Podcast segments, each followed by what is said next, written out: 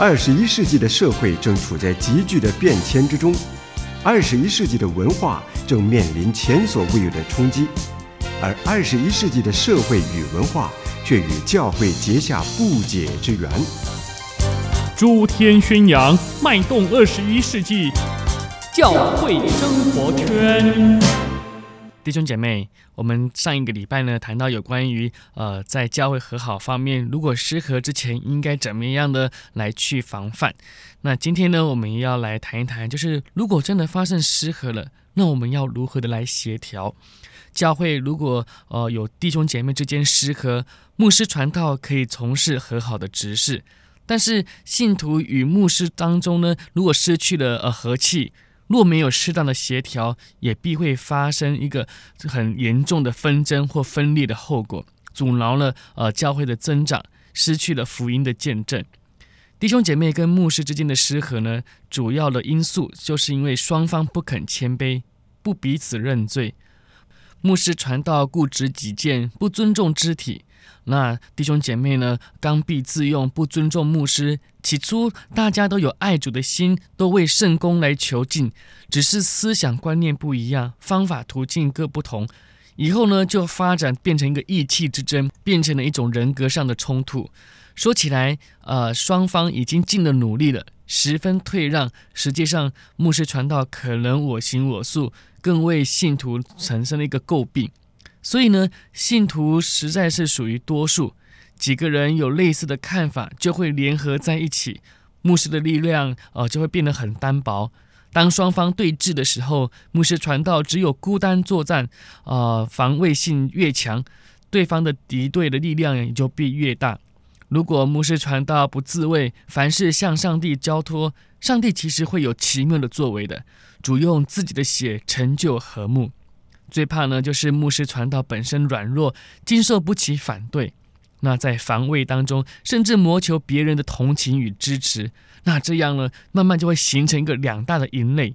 本来我们敌对的只是恶者，现在我们自行冲突起来，这岂不使恶者得逞吗？在先知何西阿指责以色列人持着翻倍的弓，当弓持着相反的方向，不是射击敌人，而是射击自己。当我们不倚靠上帝，必定是失败的，而且呢是两败俱伤。当弟兄姐妹跟牧师传道失和的时候，可能呢会发生的一些现象。有一种呢的情况就是弟兄姐妹离开了，少数的走已经失去了见证。如果多数的离开，不仅对外失去了见证，对内更是元气大伤。牧师传道以为少数的问题人物走了，去掉了眼中钉，从此可以一劳永逸。如果是这样想的话，就犯了严重的错误了。这不是解决问题的方法。正如一团线被搅乱了，一刀剪断一部分，其他部分仍然是乱线团，后遗症仍然是存在的，而且呢是后患无穷。牧师传道应该看到了，这是一个很严重的事，要痛定思痛，尽快的来改进。另外一种情形呢，就是牧师传道离开。那在这个情况底下呢，也有两种可能，一种可能就是牧师传道哦、自行辞职。此时呢，弟兄姐妹千万不可沾沾自喜，以为哎呀这样子问题就解决了，另请高明。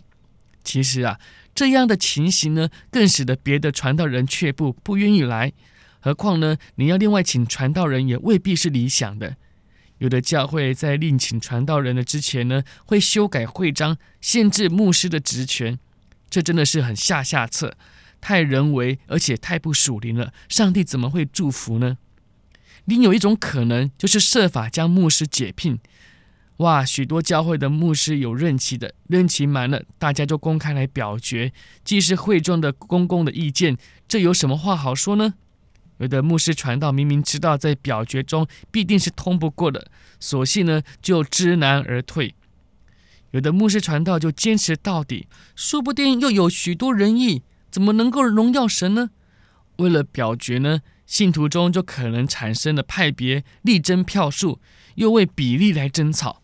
究竟是过半数还是三分之二才算通过呢？这样纯然是一个政治性的。教会有了政治的争夺，失去了属灵的性质，主只有任凭他们，不再祝福了。弟兄姐妹，教会的弟兄姐妹可以赶牧师传道吗？不可以的，除非牧师传道的信仰有极大的偏差，有严重的道德错误。其实上帝真的不要他在这个教会，上帝是自己会来处理的。人来处理，日后会有遗憾。如果做错这个事，向上帝怎么交代呢？上帝不负责的，只是由人自行负责吧。而牧师传道隐退，不是知难而退，而是急流勇退。教会既然有人敌对了，执事的效用就必减退。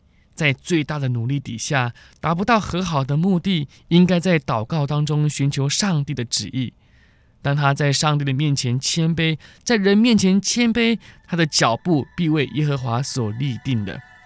如果大家谦卑下来也不能解决问题，可以请几位呃教会以外的长者，或者是牧师，或者是信徒与牧师都可以接受的，而且是尊敬的，组成一个委员会，请他们呢只给予咨询与建议，不直接干预，事后呢也自动解散。